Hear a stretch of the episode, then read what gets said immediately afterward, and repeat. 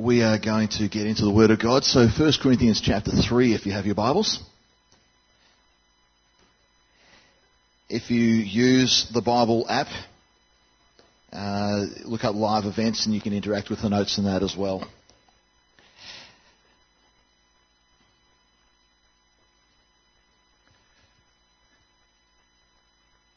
Let's just open in prayer, shall we, church? Lord, we just come to you. We uh, acknowledge you at the center. We acknowledge your presence in this place, Jesus, and we just want to give you the time and space to speak into our lives today. We want to be enriched by what you have to say to us. We want to know and interact with your Holy Spirit today. We want to know you more. We want to know this life of faith more out of this morning. So we give you this time. We ask you to, to grow us, to challenge us, to stir us, to,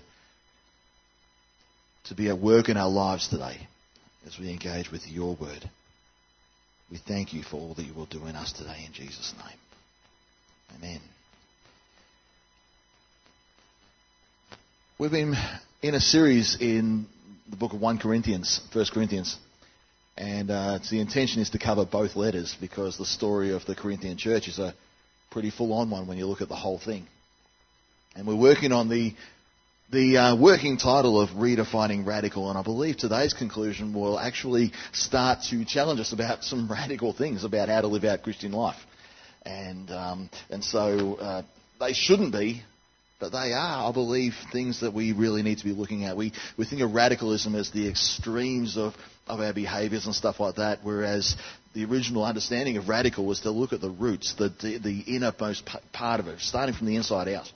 And uh, so we're going to look at some radical things today, and uh, look at chap. We're going to look at the whole of chapter three, and we're going to break it up into a few spots. And uh, we're going to look at the first eight verses first. I know some of this was covered last week, but I'm just going to read it as a whole so we can get the flow of the passage here. So uh, we'll start at verse 1 and we'll read together today. Brothers and sisters, I could not address you as people who live by the Spirit, but as people who are still worldly, mere infants in Christ. I gave you milk, not solid food, for you are not yet ready for it. Indeed, you are still not ready, you are still worldly. For since there is jealousy and quarreling among you, are you not worldly? Are you not acting like mere humans? For when one says, I follow Paul, and another, I follow Apollos, are you not mere human beings? Okay, that's where we left off last week. Now let's pick it up. After all, what is Apollos? And what is Paul? Only servants through whom you came to believe. As the Lord has assigned to each his task. I planted the seed, Apollos watered it, but God has been making it grow. So neither the one who plants nor the one who waters is anything, but only God who makes things grow. The one who plants and the one who waters have one purpose, and they will each be rewarded according to their own labour. We'll pause there for one moment. We'll come back to that. Keep your thumb in your Bibles, and uh, we'll get into this. In modern society, in modern social and political settings, there's been some fields of study and, and uh, understanding of sociology and um, in the 1860s, there was the discovery or the de- definition of a leadership model called charismatic leadership or charismatic authority. It has nothing to do with the charismatic gifts. It's actually a secular viewpoint about the charisma of a person, the drawing power of an individual. It was defined back then as a movement that rested on devotion to the exceptional sanctity, heroism, or exemplary character of an individual person. A, char- a, charismatic leader would then at times become the subject of what is known as a cult of personality. Sometimes this happened because the charismatic leader let things get to their head, but quite often it was about those that followed them assigning them to cult status. Some of the modern dictatorships fit the bill like this. Adolf Hitler rose to power because of his heroism and his charisma. He was a, a war hero, uh, and, and, he was actually well regarded, won by landslide, on the charismatic um, way that he was. We know how evil he was, and yet people consider to revere, continue to revere him in certain circles. The guy running North Korea right now. Every time he gets up to speak, it's almost like a worship service. And if you want my honest opinion,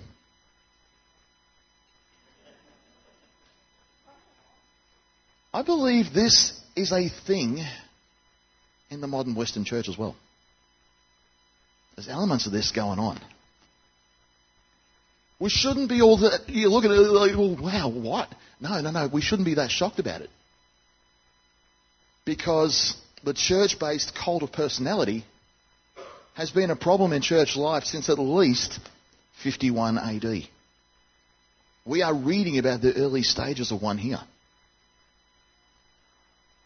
It happened in this case not because the apostles demanded it, but because the church was not letting go of its carnality and treating leaders in such a way. The Roman Empire set this precedent. Important people were worshipped. A Roman had to make an annual acknowledgement of the deity of the emperor. The Corinthian way of life fostered this as well. You went there to make a name for yourself, to make yourself great, to be the kingpin to feather your own nest, to increase in wealth, to seek greatness. And in that process, some would become patrons. And they would develop clients. And these clients would only exist to put wind in the patron's sails.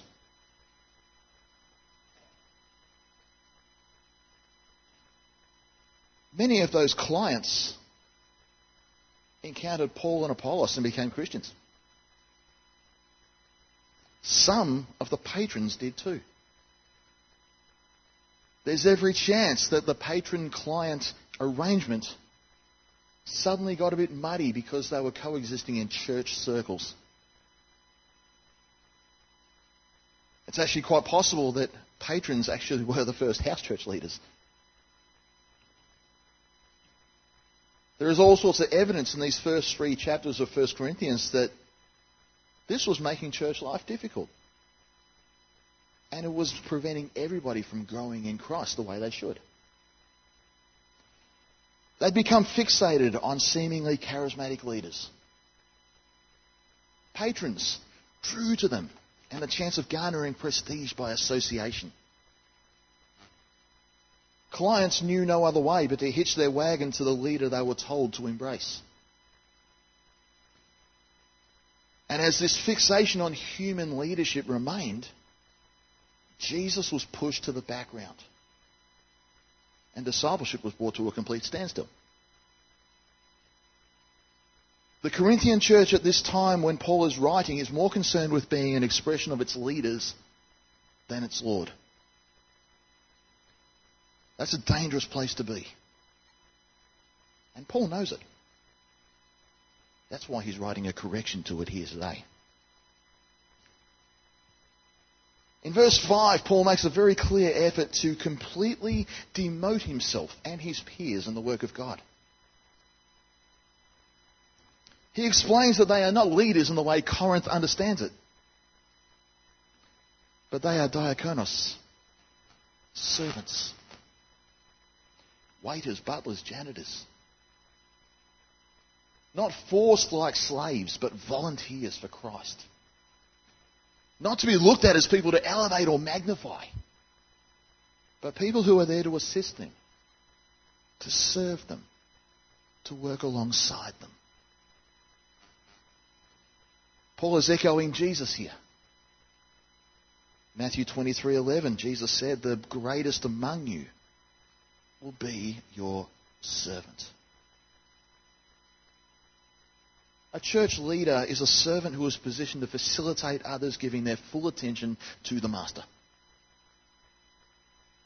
We do what we do because it's our, what our common master, yours and mine, wants us to do. In Paul's words, one will plant and another will water. In other words, the tasks of ministry that we do, none are less ordained. There is partnership, not rivalry. And there's going to be a reward for a leader's service. And ultimately, growth happens because the Holy Spirit is at work at us, not because some really good person, some good guru taught us. The Spirit, they pointed us to the Spirit. They facilitated us, facilitated us knowing Jesus better. And anyone in leadership, anyone who was influential in any way in the church, was told here to know their place. I'm told to know mine. In the kingdom, it's in the background while Jesus holds the floor. And real Christian maturity will emerge out of that. Anyway, that's a few thoughts. Let's keep reading into verse. We'll start at verse 9 now. Keep going. For we are co workers in God's service. You are God's field, God's building. By the grace God has given me, I laid a foundation as a wise builder, and someone else is building on it. But each of you, each one should build with care. For no one can lay any foundation other than the one already laid, which is Jesus Christ. If anyone builds on this foundation using gold, silver, costly stones, wood, hay, or straw, their work will be shown for what it is, because the day, capital D, will bring it to light. That's, that's, that's, a, that's a proper noun for something there. It will be revealed with fire, and the fire will test the quality of each person's work. If what has been built survives, the builder will receive a reward. If it is burned up, the builder will suffer loss, but yet will be saved, even only, though as only as one escaping through the flames. If I look like I've done 12 rounds with Lionel Rose this morning, it's because I've grappled with this scripture all week. This is a wrestle, this one, to get through.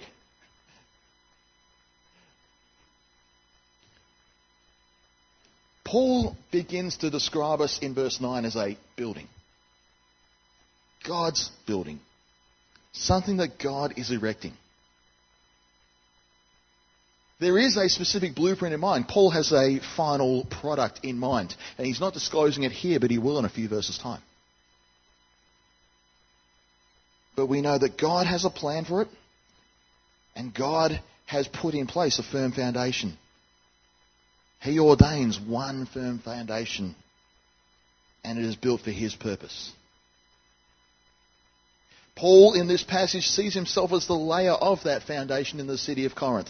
He's a church planter. It is his gift, primary gifting. He's an apostle. He goes and he plants churches around the place. That's what he understands himself to be doing. And then, when as soon as it was practical to do so, he left the work in the hands of faithful people. In the case of Corinth, it was after 18 months. How's that for a discipleship process? In 18 months, he could leave the, leave the place. The foundation, if we're to take in all of what we've read so far, is the gospel Christ crucified. The foundation has to be good, and there is no other greater foundation than that. If Paul waltzed into, into Corinth and peddled a heap of self help or philosophy or prosperity teaching or offered a cheaper version of Jesus, a blood free coup, hey, just make that connection with God. You'll be right. All the vague ambiguities. Then he could not have made that statement with any sense of honesty. I laid a foundation, not just left a pile of dirt behind.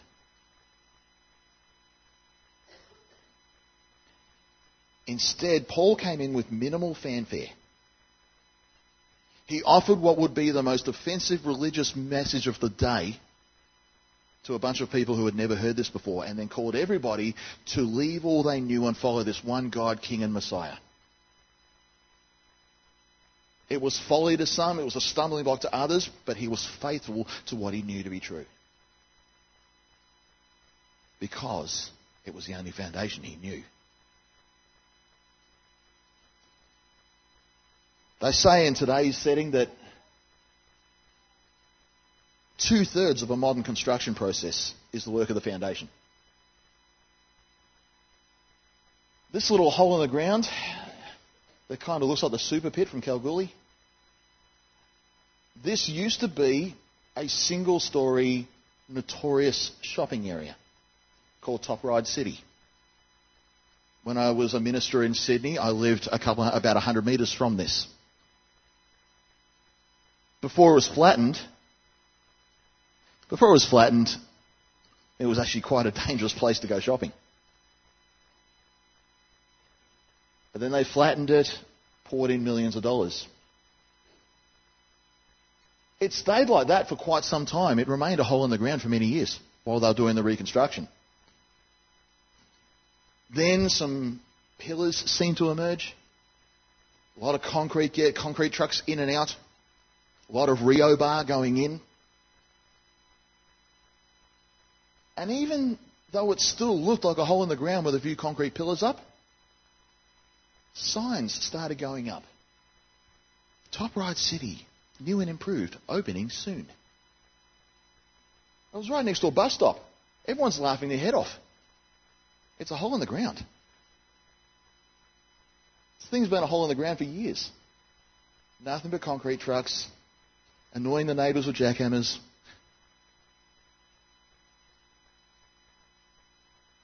But then, within a few months of that, it was up. Six stories, plus a high rise apartment building. Three stories below ground, two car park layers underground. Plus a heap above. That was 2009 and it's still standing. Almost all of the construction work was stuff people weren't seeing. It was the foundations. You get that right, and then the rest falls into place really well. Paul says here that the bulk of everything we're to know as believers is the foundational truth. Christ crucified. Jesus Christ is the foundation of it all. And if we keep preaching that, the church will stand forever. But then Paul moves on and says there are those who are entrusted with the foundation and given scope to build further. One may build on this foundation. There's a reason he's going there. Once we're in Christ, things are supposed to be different.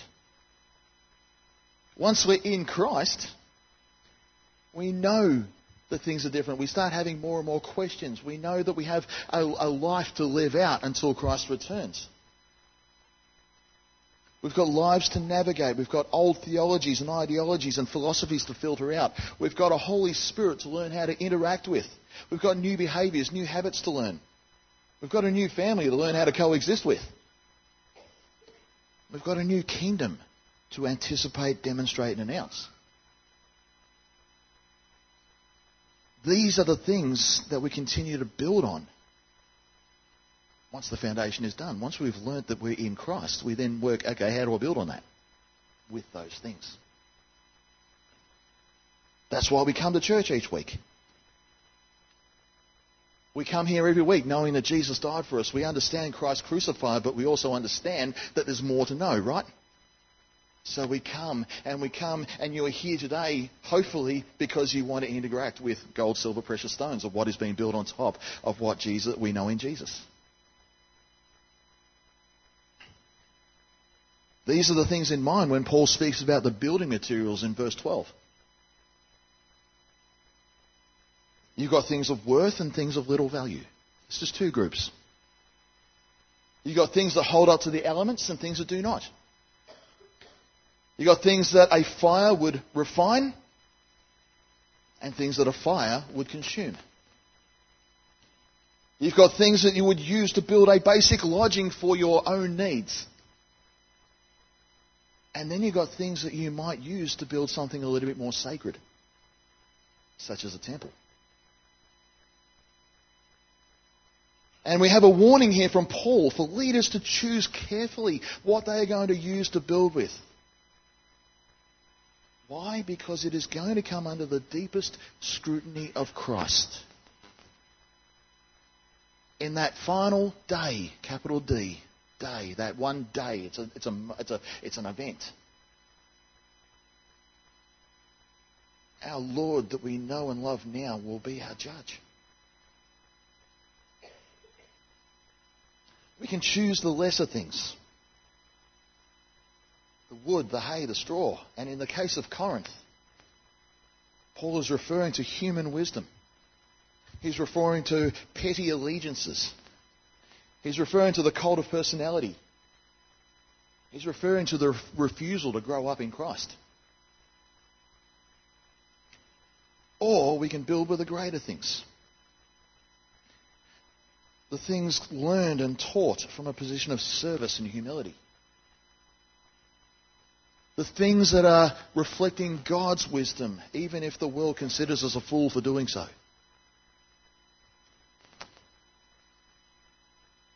All that we do and teach and influence and value, according to Paul, is going to be exposed for what it is in fire. Is fire to be something to be taken literally? Like, is there like, okay, enter the joy of the Lord, but just go through that furnace first? Frankly, I'm not sure.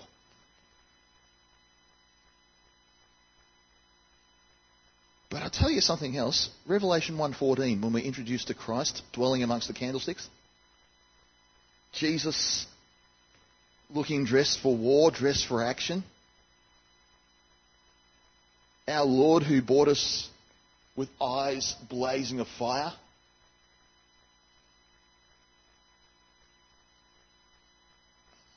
God's eyes, the eyes of Christ, are going to burn straight through me on that day.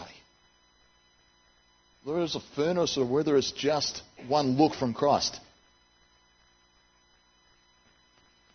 Whether it's flames or pain or not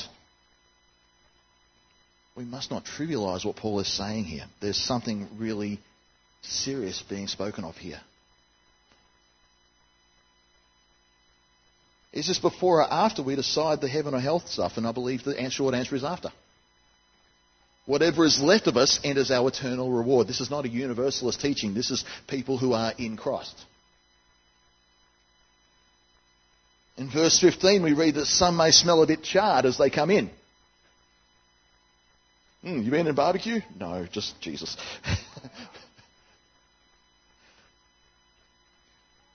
Is there different rewards for different believers? Mm. Apparently so, to some degree. We don't know exactly how this works. There's no scriptural support for higher levels or hierarchy. But Scripture does, on a number of fronts, speak of both varying rewards and varying ways of giving account. In this passage, the one entering scorched is said to have suffered loss. This is a term that was used to speak of, dodgy, of a dodgy builder being fined for poor workmanship. So, as I consider all that, I conclude and I plead with you to understand that although we have full confidence, we will have full confidence on that day because of who we are in Christ. All right? We, because we know Christ now, we have nothing to fear in eternity.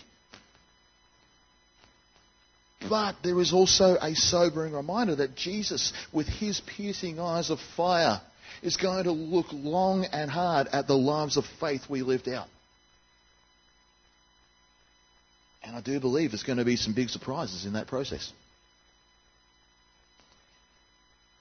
I read this passage and I understand that my position as a pastor is more than a vote in a church meeting. All that I do and say, everything I influence over a coffee, everything I do with this thing in my hand, the way I live my life and demonstrate it to others and ask people to replicate that, the things I say in my house church, my very behaviour in my own time. It's going to be exposed to judgment. The God of all creation, the Christ who purchased the church with his blood, is going to ask me to give an account. Sadly, some ministers are going to see their whole life's work go up in flames. I pray that's the not the case with me.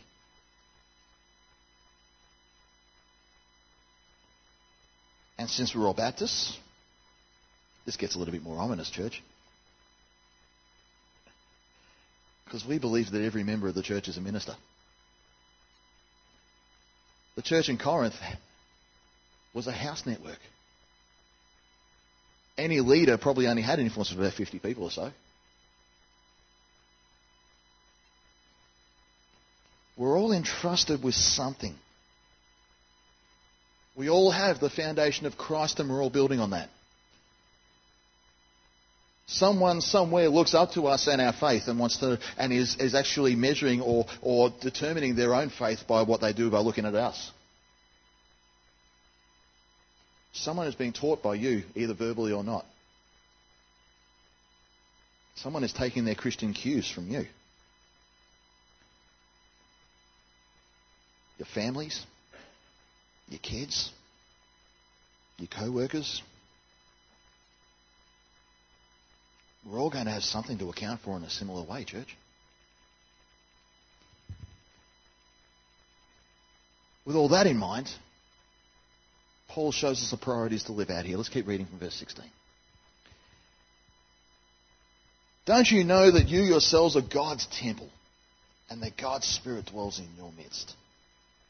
If anyone destroys God's temple, God will destroy that person, for God's temple is sacred, and you together are that temple. Do not deceive yourselves. If any of you think you are wise by the standards of this age, you should become fools, so that you may become wise. For the wisdom of this world is foolishness in God's sight.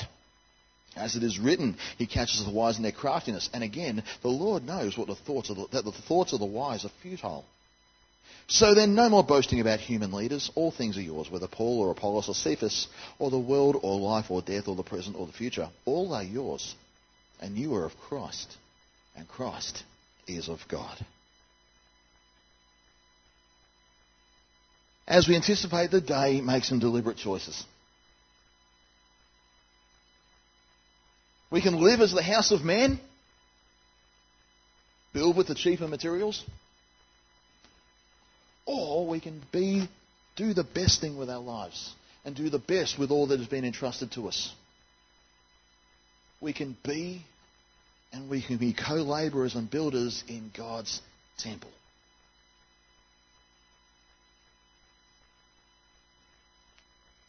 When he wrote temple, this is the concept that was in mind.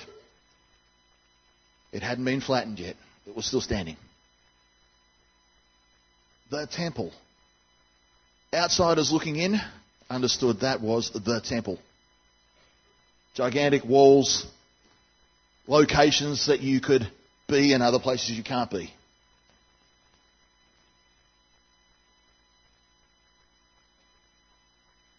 If you were not a Jew, there was a pretty big area you could hand in, the size of a few football fields. You could hang out there, but there was a sign saying, do not cross this line. You could go further in, you could go up some steps, you can go into a gate, you can hang into a courtyard, and then for some of you, your gender would stop you at that point. The men would go further. And then there was a point where the men could go only so far, and because they weren't priests, they couldn't go any further either. And then you had that really central inner sanctum part, the tallest part in the centre. That's the place where the veil was torn.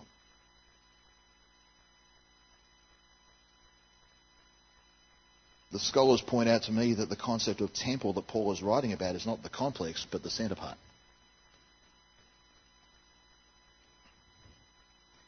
So we're not simply calling out to the community to merely look at us and admire our splendour and stay on the outside looking in. When we become the temple that God has in mind as a church, we are inviting people to come close and personally engaging with God, who is immediately within us, with us as a royal priesthood together, where God is in our midst, and that the people that come into contact with us don't have to remain three layers outside the place, but are offered access to God the same way we know Him.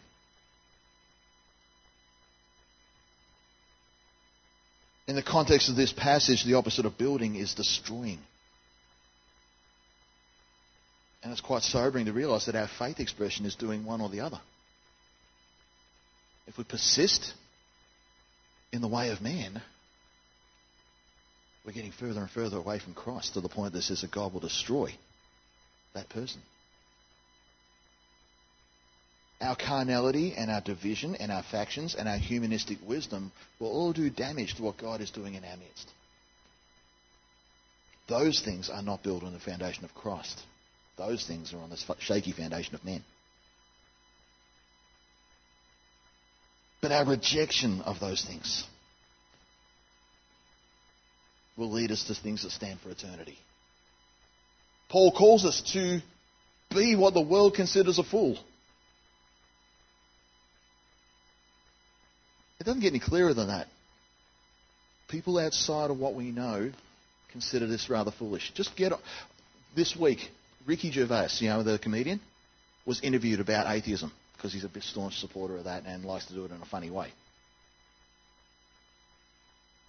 On Facebook, he actually invited a conversation with that, and people were savage one way or the other on it. Ripping into Christians. How can they believe this nonsense? It's foolish. The world can still considers Christianity a foolish thing. And yet we take on the wisdom of God.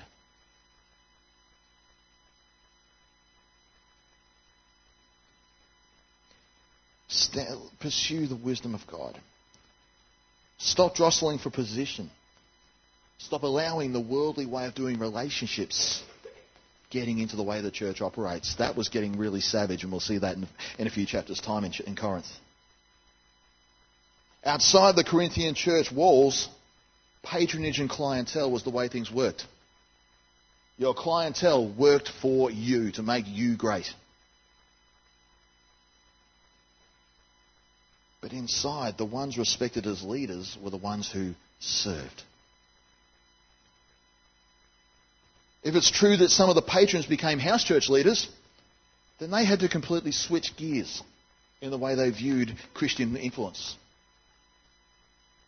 In these last few verses, Paul states that the, lead, that the leaders they claim to belong to, I am of Paul, I am of Apollos, I'm of Peter, I'm of Christ. This was not the case at all. Instead, Paul goes as far as to reckon that he and his companions belonged to them. It's the other way around. So it wasn't about elevating a leader and making them greater. It was about them making the person following them then greater. Paul says that all that he had and all that he knew in Christ was at their service so that anyone in the church follow that lead and go and do likewise. And this was ultimately because we all belong to Christ and He holds nothing back from us. And that's the bottom line. So as we get the band up, let me call you to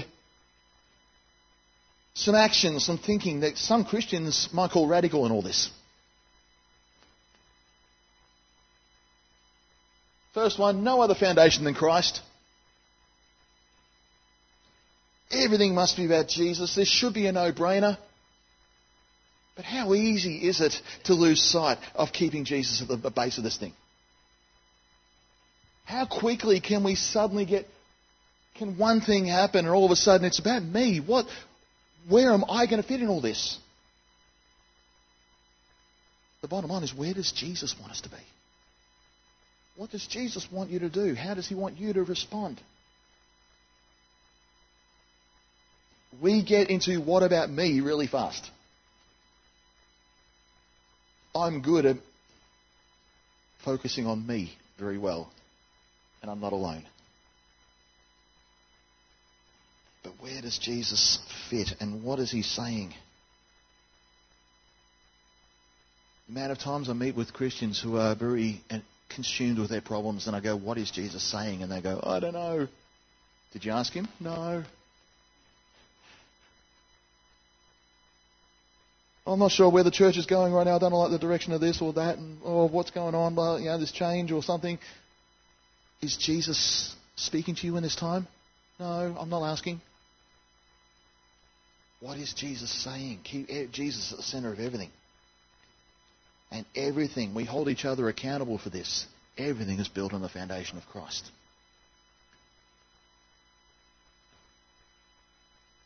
Second, there is scope and a genuine need for things to be built on that foundation. But the things that are built must be things of worth to the kingdom. Everything that is built on Christ, anything we claim to do in His name, is going to be judged accordingly. And that should be motivating, at least somewhat. This is not a heaven or hell debate, but a case of Jesus taking a really good look at what we've done to affect eternity. Jesus told us in the Sermon on the Mount to store up treasure in heaven, to live with an eye on eternal things. In that final day, Jesus is going to show us just how much we achieved in that regard. Some things will stand, some things will not. Some things will go up in flames, others will be refined. Some will be deeply surprised at what Jesus considers valuable. Some of you who think I'm only doing menial tasks are going to find something really refined on the other side of eternity. Some of us who went for the flashiest option might find it doesn't really hold up to a flame on the other side.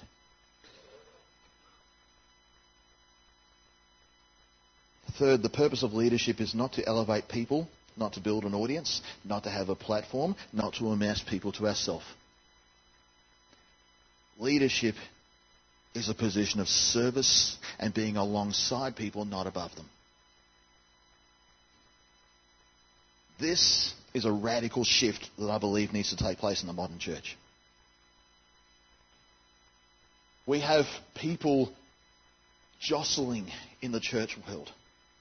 I attended a Christian conference this year, earlier this year, and pastors are trying to jostle for position to be able to get to the, the more senior uh, figures in that setting and try to sidle up alongside them and, and be known to them and get them on Twitter and connect up.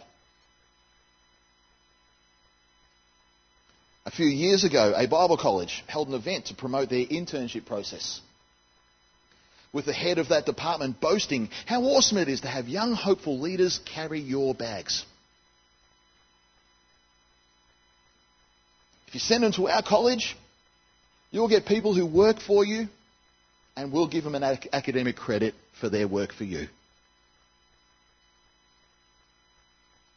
They had a speaker for that event, and Jen and I drove him there. He was a bit clearly unsettled through all this introduction stuff. And when he got up to speak, he's an American guy, very big guy, and he was very forceful in his personality, but his eyeballs them all and goes, In the internship program I run in the States, we co labour with our interns. They don't work for us. We work with and for them.